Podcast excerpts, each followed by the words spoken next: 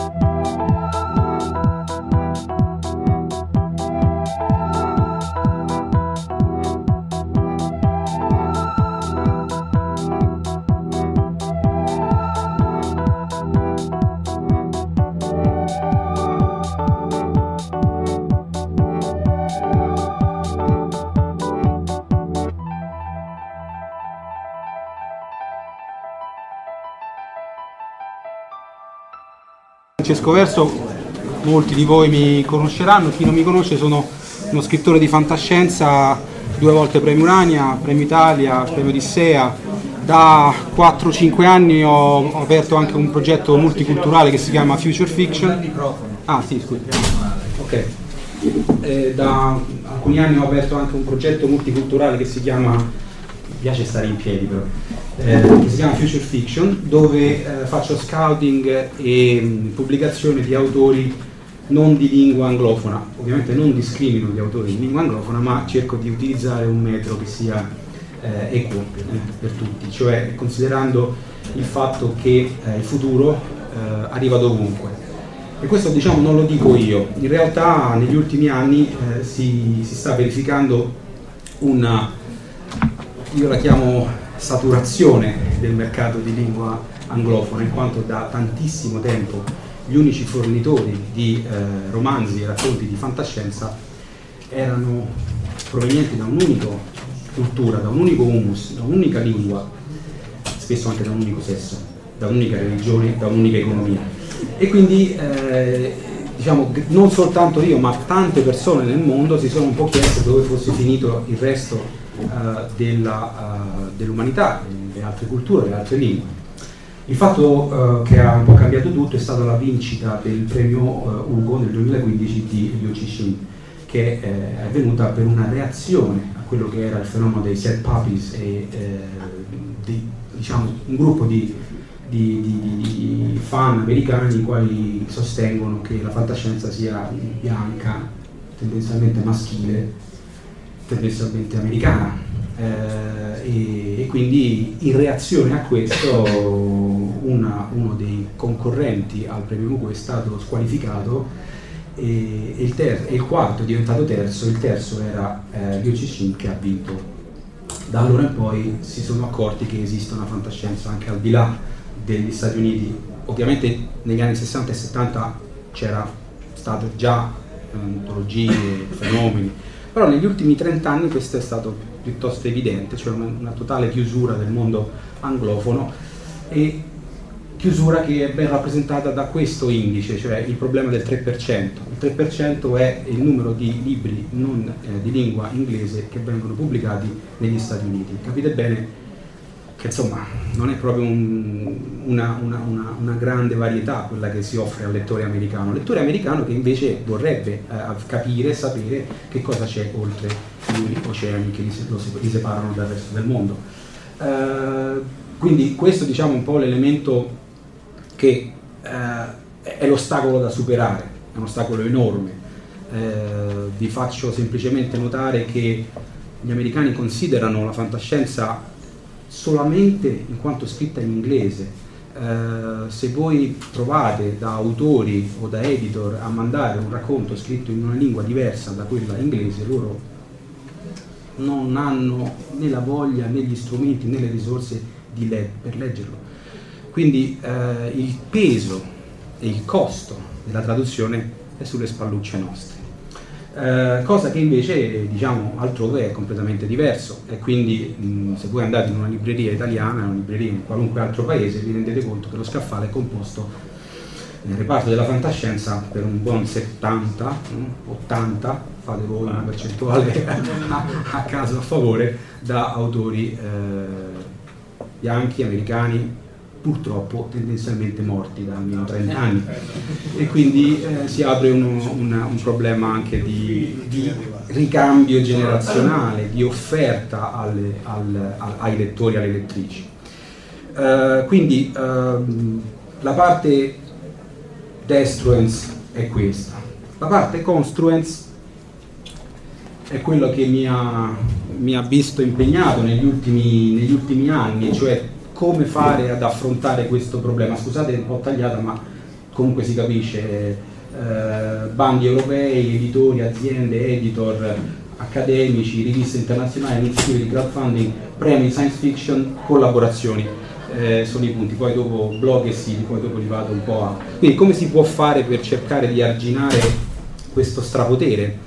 Eh, di fatto nel resto del mondo si stanno muovendo alcuni, alcune, alcune realtà alcuni paesi che hanno addirittura istituito dei fondi per, per la traduzione, eh, questo vale soprattutto per la letteratura mainstream, per la fantascienza è sempre un pochino più difficile, però diciamo ci si può arrivare. Io ci sono arrivato con la Cina eh, perché in questo momento la letteratura di fantascienza cinese, ci sarà un panel dopo se volete approfondire l'argomento, è the next big thing, cioè proprio la, la, la, l'argomento forte che sta un po' sparigliando ovunque perché ci sono questi autori che vi dico soltanto che l'IOC Cina ha venduto 7 milioni di copie in Cina e 300 mila nel mondo con il problema dei tre corpi, quindi capite che l'ha pubblicato Mondadori vuol dire che è sopra il livello di eh, invisibilità invece gli altri eh, non possono godere.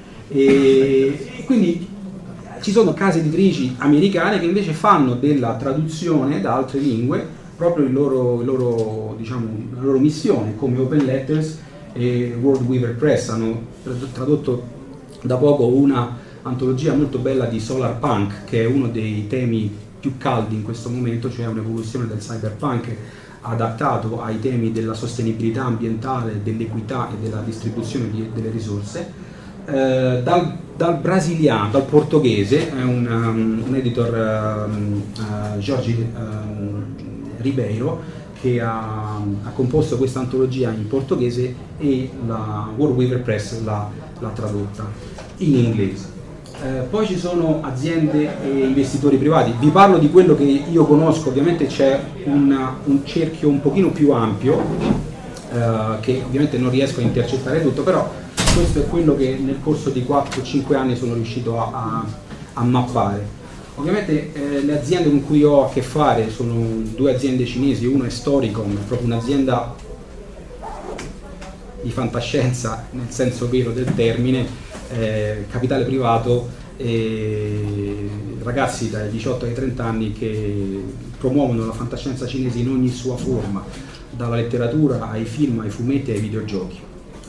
E un'altra azienda che si chiama Future Affair Administration, eh, fondata da una giovane trentenne che dopo dieci anni di lavoro all'ANSA eh, ha deciso di aprire questa questa azienda stanno al 25 piano del MoMA, del Museum of Modern Arts di Pechino, una cosa che da sola è solo fantascienza. E loro, anche loro promuovono e organizzano convention. Eh, di fatto loro che fanno? Eh, vendono eh, gli, gli, autori e le autrici cinesi agli altri paesi, eh, finanziando la traduzione. Editor illuminati, li chiamo illuminati perché eh, purtroppo non sono tantissimi gli editor che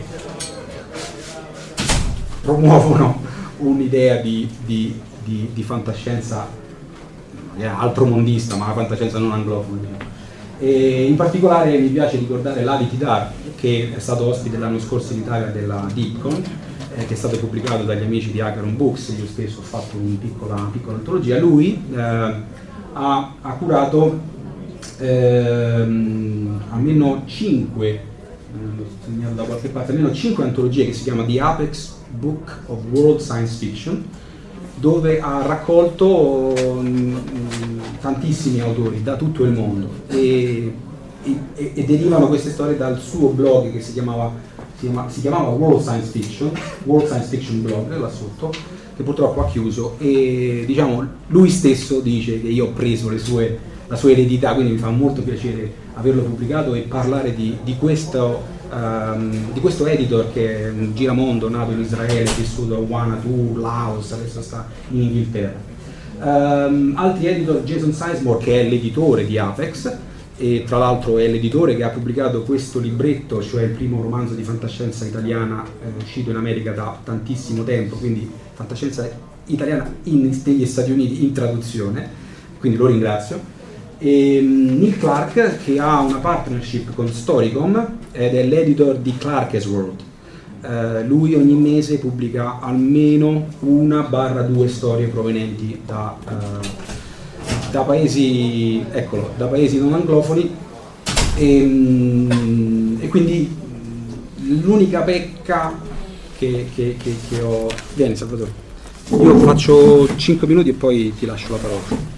Eh, l'unica pecca è che purtroppo anche lì eh, Nick Clark non traduce, quindi sono autori che scrivono già in inglese, per esempio, non so, un autore come la Vitira è israeliano ma vive a Londra e scrive in inglese, quindi non c'è questo elemento di investimento sulla traduzione, eh, perché costa? E quindi non tutti lo, lo, lo riescono a fare. Alex Schwarzman è un, uh, un editor uh, di origine russa che ha aperto e cura una, una, una serie di, di, libri che si chiamano UFO, Unidentified Funny Objects, fantascienza umoristica, e, ma da poco ha una partnership con Future Affair Administration per, um, per aprire una Future Science Fiction, che è un po' come quello che ho aperto io, Future Fiction, ma la chiama Future Science Fiction, un'altra rivista che traduce un po'. Uh, ovviamente questi sono anche elementi importanti, l'accademia e la ricerca. La critica di fantascienza non va di pari passo alla narrativa e quindi anche qui è auspicabile che eh, l'università, centri di ricerca, non so, mh, mm, chiunque faccia anche degli studi approfonditi, più analitici su quello che è alcuni la chiamano letteratura post-colonialista, ma in realtà è un termine brutto, a me non piacciono questi, queste definizioni. In America si, si, usa il concetto di diversity, di diversità, ma a me viene subito in mente diverso da chi? Chi è che setta lo standard della diversità? Noi saremo diversi da chi in base a che cosa? Quali sono i principi della diversità? Allora, quindi loro usano questo termine diversity perché ovviamente qualunque cosa è diverso da loro e a me non piace. A me piace parlare di, non so, equa ripartizione di futuro, uh, biodiversità narrativa, um, una cosa che ha, che ha, a che fare con, con elementi diversi. Uh, mi piace anche mettere in luce alcuni elementi. stanno partendo dei, dei premi di fantascienza non anglofona come il Nomo Awards. Eh, Nomo è una, una divinità ambivalente africana, metà uomo e metà pesce, eh, e sulla base di questa immagine simbolica pa- molti paesi africani si sono uniti per istituire un premio che non se la passa benissimo, però cerco, io almeno personalmente cerco di supportarlo e di eh, andare a leggere quello che viene prodotto eh, anche su una rivista molto interessante che si chiama Amenana, se non sbaglio. Uh, Grand Prix dell'Imaginaire, cugini francesi stanno un pezzo avanti a noi, diciamo loro traducono un po' di più e, e noi però non facciamo lo stesso, quindi uh, nel il Grand Prix dell'Imaginaire è il premio alla uh, fantascienza francese. Eh, Ignotus è il premio spagnolo, qui abbiamo un rappresentante da Barcellona, sono ben felice di, di, di vederlo qui, Raul Cianella, con cui faremo un'antologia di fantascienza spagnola. Eh, Kurt, il Kurt Laswitz è il premio di fantascienza tedesca, faremo anche un'antologia di fantascienza tedesca. Il Geffen è il premio di fantascienza israeliana, il Seiyun giapponese, il Gravity è un premio secondario di fantascienza cinese, eh, perché il primo si chiama Nebula, l'hanno così, senza troppa fantasia, copiato dagli americani. Eh, in Europa che succede? Succede che c'è un European Science Fiction Award che però lascia un po' il tempo che trova, non è gestito in maniera molto professionale, sono dei ragazzi in realtà rumeni che stanno dietro a questo sito, tracciano un po' quello che succede in Europa, lo postano su questo portale, mm, diciamo si potrebbe fare meglio. Uh, blog e siti di riferimento tor.com sta investendo, ovviamente è una corazzata enorme, uh, pro- traducono credo anche, però la maggior parte delle cose sono, sono pubblicate da autori che scrivono già in inglese. World Science Fiction, Strange Horizon anche eh, e, la, e la, la, il sito gemello che è quello laggiù, Samovar, che è dedicato esclusivamente alla fantascienza in traduzione, alla speculative fiction più in generale. Uh, Europa SF è quello collegato all'European Science Fiction Award, World, With, World Without Borders anche è una, un sito, e Book Riot dove pubblicano molte recensioni e soprattutto uh, vorrei mettere in evidenza questo, Science Fiction in Translation, è curato da Rachel Cordasco, che è una grandissima promotrice di fantascienza in traduzione. Andate sul suo sito e troverete un Excel che vi dirà tutto quello che è stato pubblicato in traduzione negli Stati Uniti. Però raccoglie uh, quotidianamente tutto quello che esce, quindi lei sta facendo un lavoro veramente pazzesco su questo. Allora, io voglio vedere che ore sono, 17, per cui direi che posso lasciare a te la parola, magari, non so, eh, dirci quello, quello, che è successo negli anni precedenti. No, noi abbiamo fino alla 30? O al 10 minuti e Dimmi che abbiamo fino alle 12, così no, abbiamo. No, no, fino alle 11 e mezzo. Quindi abbiamo 13 minuti. Cerchiamo di lasciare anche un po' di spazio eh, a loro. Beh, io tutto sommato sono uno dei, dei, dei, eh,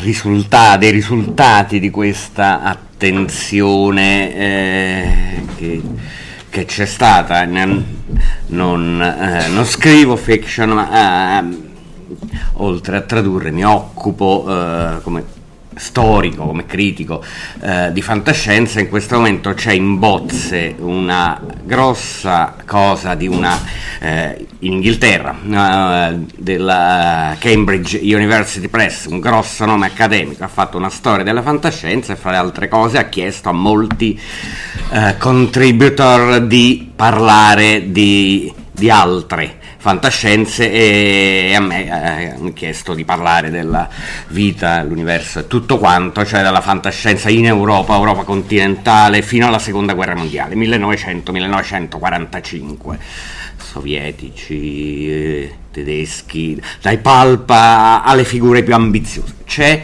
c'è un interesse, la diversity nel senso di pluralità eh, di storie in questo momento viene cercata per lo stesso motivo appunto, qualche anno fa o forse la radice di questo eh, fatto per una eh, rivista americana una storia eh, un lungo articolo che era una storia della fantascienza italiana.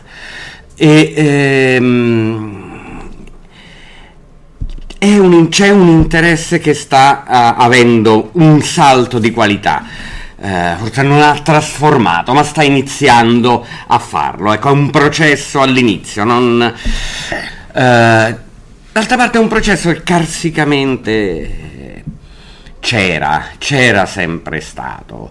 Ehm, non, non è almeno la porta c'era. Adesso si è cominciati ad aprirla e a varcarla con più con più, con più eh, sistematicità. Eh, perché in realtà se ci andiamo a leggere i vecchi che ha una collezione o chi sa frugare in rete, eh, il, il- il- il buon vituperato, giustamente padre fondatore della fantascienza americana, che era un signore di ling- originariamente di lingua tedesca, Hugo Gernsback, pubblicò negli anni 20 e negli anni 30, uscì un, qualche decina di racconti eh, tedeschi, non migliori, non peggiori del- degli altri pulp. Attenzione, non, non diciamo dal- dal- da fuori viene la qualità mentre gli americani o no, no, il livello era paragonabile. Ehm, molti lavori tedeschi, probabilmente senza pagare eh, gli autori e chissà i traduttori, Ehm, ma per risparmiare negli- in seguito qualcosa arriva. Eh, proprio prima di venire qui mi sono guardato l'elenco dei fina- gli elenchi dei finalisti dei premi principali Hugo e Nebula. Quantomeno negli anni 60 ce n'era- c'era stato un francese finalista al- allo Hugo, mh, Vercors, eh, Jean Bruyère, una specie di storia fantasy di animali. Calvino arrivò al, al- in finale al racconti, romanzi, qualcosa veniva tradotto. Di solito l'idea in Inghilter- in- negli Stati Uniti era pubblichiamo i- di solito, con eccezioni naturalmente, eh, si- chi pubblicava eh, gli europei era nell'idea che foss- con l'idea che fossero più semplici, più facili nel periodo della New Wave. Per cui, per esempio, un editore che pubblicò diversi francesi era Donald Walheim che cercava le cose avventurose, dai Perry Rodan tedeschi a- ad alcune cose, cose francesi. Racconti ne, ne uscivano sempre, avevo provato anch'io a fare una bibliografia, a collaborare una bibliografia della fantascienza tra, italiana tradotta in inglese, ogni tanto ne trovo un altro, adesso ne ho trovato uno di poco, eh, cioè, rendiamo gli omaggio, visto che ho mancato allora, Pino Puggioni, un collaboratore delle vecchie riviste inizio anni 60, venne tradotto su New Worlds nel 1963, non era brutta cosa. eh. Eh, qualcuno che leggeva, in Inghilterra c'erano per- c'era eh, qualche personaggio italiano eh, ehm, trasferito lì che, che ne parlava, che, che era nei giri giusti del fandom.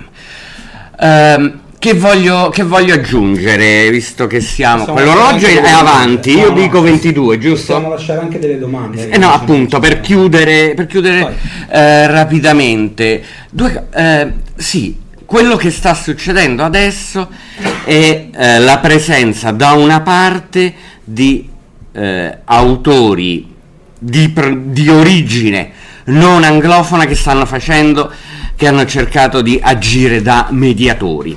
Eh, il caso più palese è quello di Ken Liu, nato in Cina, pienamente, pienamente anglofono, che però è diventato un ehm, divulgatore, promotore della, della fantascienza in lingua cinese. D'altra parte, personaggi che, che hanno cercato direttamente l'interazione con il mondo del fandom e della... eh, del fandom e, de- e del professionismo, cioè che vanno in America, in Inghilterra, alle convention, agli eventi, mandano articoli, interagiscono, cioè molto spesso in molte parti d'Europa, ce lo ricordiamo, c'è stato un senso di auto, eh, di felice autoisolamento. Non siamo come quelli. Eh, eh, qui c'è una generazione che dice, forse, sicuramente non siamo come, ma siamo- possiamo essere con loro, possiamo collaborare con loro, eh, possiamo essere un'unica eh, scena fantascientifica eh, e credo che questo stia, eh, stia succedendo. Fra qualche traduzione è stata nel corso degli anni molto importante, sia per le vendite, eh, Schätzing per, per la Germania, per la- la- l'America Latina. Ursula Le Guin tradusse un della, un, famo- un romanzo della scrittrice argentina Angelica eh, Gorodischer, Cal- Calpa Imperial. Eh, queste cose hanno avuto, hanno avuto eh, Rosa Montero eh, da- dalla Spagna. Eh. Ok. Queste cose sono, sono importanti e beh, eh, chi legge che dice? Se c'è una. abbiamo 4 minuti per delle domande se ci sono interventi. Secondo me Se no. poco più di 5 addirittura.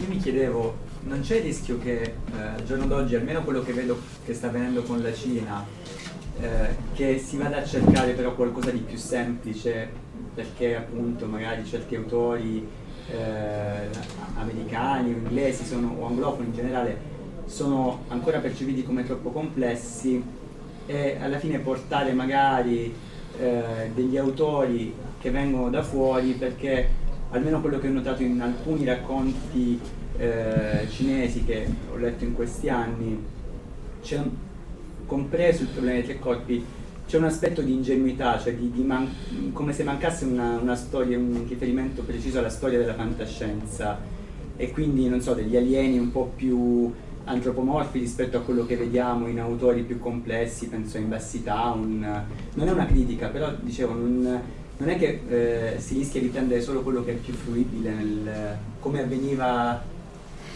Non so, personalmente non trovo questo. questo No, però, però mi chiedevo più, anzi, visto che, che lo, che lo conosci, nel panorama eh, statunitense, perché magari già eh, l'editore italiano parte con un'idea di fantascienza, ehm, almeno da quello che raccontavi, più complessa, perché ha cercato già, come te, hai cercato altre culture, ma chi è abituato soltanto alla letteratura anglofona e poi legge l'autore cinese, non so se forse non è chiaro quello che sto No, dicendo. no, no, non è, Cioè, nel non è chiaro. Se ti- ti- se ci sono autori estremamente complessi come Eh, in, no, ogni, appunto. in ogni Cioè, cultura. questo mi chiedo, ma c'è il rischio che si scelgano quelli più semplici Che ne so, perché- io non, io non corro quel rischio, però non posso parlare per altri.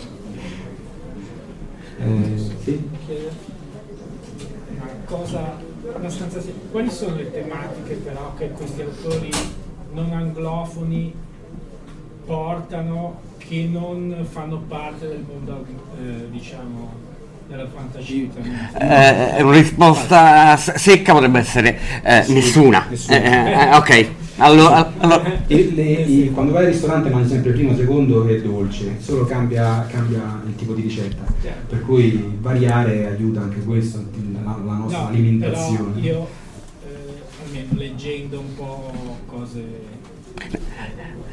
c'è- nessuna e perché dovrebbe. Eh, no, No, no, quello- no, ti posso dire una cosa, una cosa te la posso dire su- sui cinesi, cioè eh, nella nostra civiltà occidentale dove la famiglia è esplosa, di fatto l'individualismo serrato, in realtà l'elemento familiare, lo sviluppo, se guardi Ken Liu c'è spesso un elemento familiare dove ancora è un'unità sociale eh, rilevante. ok? Questo già o può essere arretrato da un punto di vista, però questo è un elemento dove- che viene spesso evidenziato.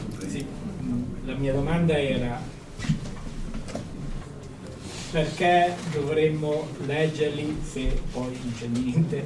Di- Cioè, La io ci, ve- io ci vedo la qualcosa. perché Eh, leggi completamente lo stesso io ci, io, io ci vedo alcune tematiche che gli anglofoni o danno per, per scontato oppure giudicano forse superate, forse che è un po' la- come il- l'attenzione al, a- agli esclusi, delle cose che secondo me adesso un me- sono un po' meno forti nella fantascienza diciamo mainstream eh, anglofona. Beh, È molto semplice, eh, poiché la fantascienza, usando la metafora del futuro, parla del presente, tu non hai rappresentatività del presente degli altri paesi e quindi già questo è un elemento per me fondamentale. Per esempio, autori africani, esatto, sentire un autore americano che parla dell'Africa Eh, parlando di cultural appropriation, no? È un po', mm, eh, quindi preferisco magari sentirlo da eh, Fotocumbo che ho pubblicato e sentire un 11 settembre un po' diverso.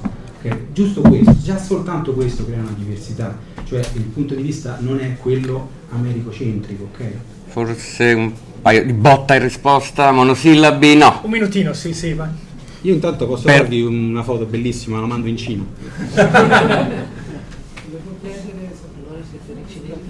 Dite ni hao.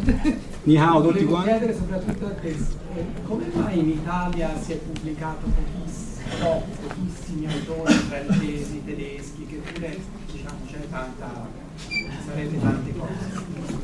Cioè, Eh, per, per la Fra- per la Francia, qui parlo proprio per mm, sentito dire per un lungo periodo ci fu un problema di tariffe richie- richieste molto alte. In un periodo in cui la Francia, il mercato interno francese, se- anni 70-80 era in boom, alzarono moltissimo. Questo creò molti problemi. Tedeschi sono stati per lo più autori di racconti o di romanzi estremamente avventurosi. L'attenzione al racconto è, è- è difficile, ecco.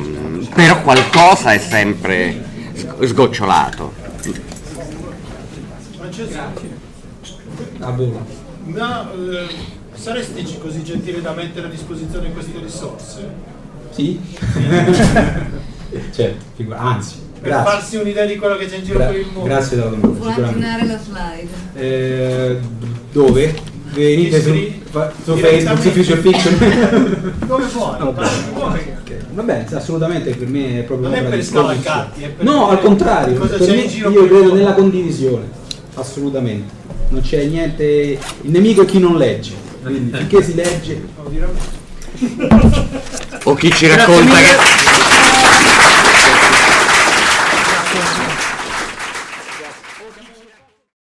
Avete ascoltato Fantascientificast, podcast di fantascienza e cronache della galassia, da un'idea di Paolo Bianchi e Omar Serafiti, con il contributo cibernetico del Cylon Prof Massimo De Santo. Potete seguirci ed interagire con noi sul nostro sito fantascientificast.it, su Facebook alla pagina Fantascientificast, su Twitter sul profilo at Fantascicast, sul nostro canale Telegram t.me slash fantascientificast, sulla nostra community Telegram t.me slash fsccommunity. Se siete particolarmente timidi, potete utilizzare la vecchia, cara e affidabile posta elettronica, scrivendoci all'indirizzo redazione at fantascientificas.it. Tutte le puntate sono disponibili sul nostro sito, su Apple iTunes, su Spotify e su Podbean all'indirizzo podcast.fantascientificas.it. Se volete, potete lasciarci una valutazione a 5 stelle su Apple iTunes ed offrirci una birra romulana o un gotto esplosivo pangalattico, sostenendoci tramite una donazione PayPal utilizzando l'apposito pulsante sul nostro sito. Fantascientificast è una produzione amatoriale. Non si intende infrangere alcun copyright, i cui diritti appartengono ai rispettivi detentori. L'autorizzazione SIAE 5612I5359. Nessun byte e nessun tribolo sono stati maltrattati durante la produzione di questo podcast. Alexa 4 e l'equipaggio di Fantascientificast vi augurano lunga vita e prosperità e vi danno appuntamento alla prossima puntata lungo la rotta di Kessel. Io ne ho viste cose che voi umani non potreste immaginarvi. Navi da combattimento in fiamme al largo dei bastioni di Orione.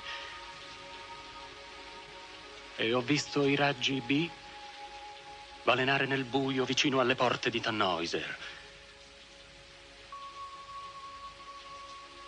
E tutti quei momenti andranno perduti nel tempo come lacrime nella pioggia. È tempo di morire.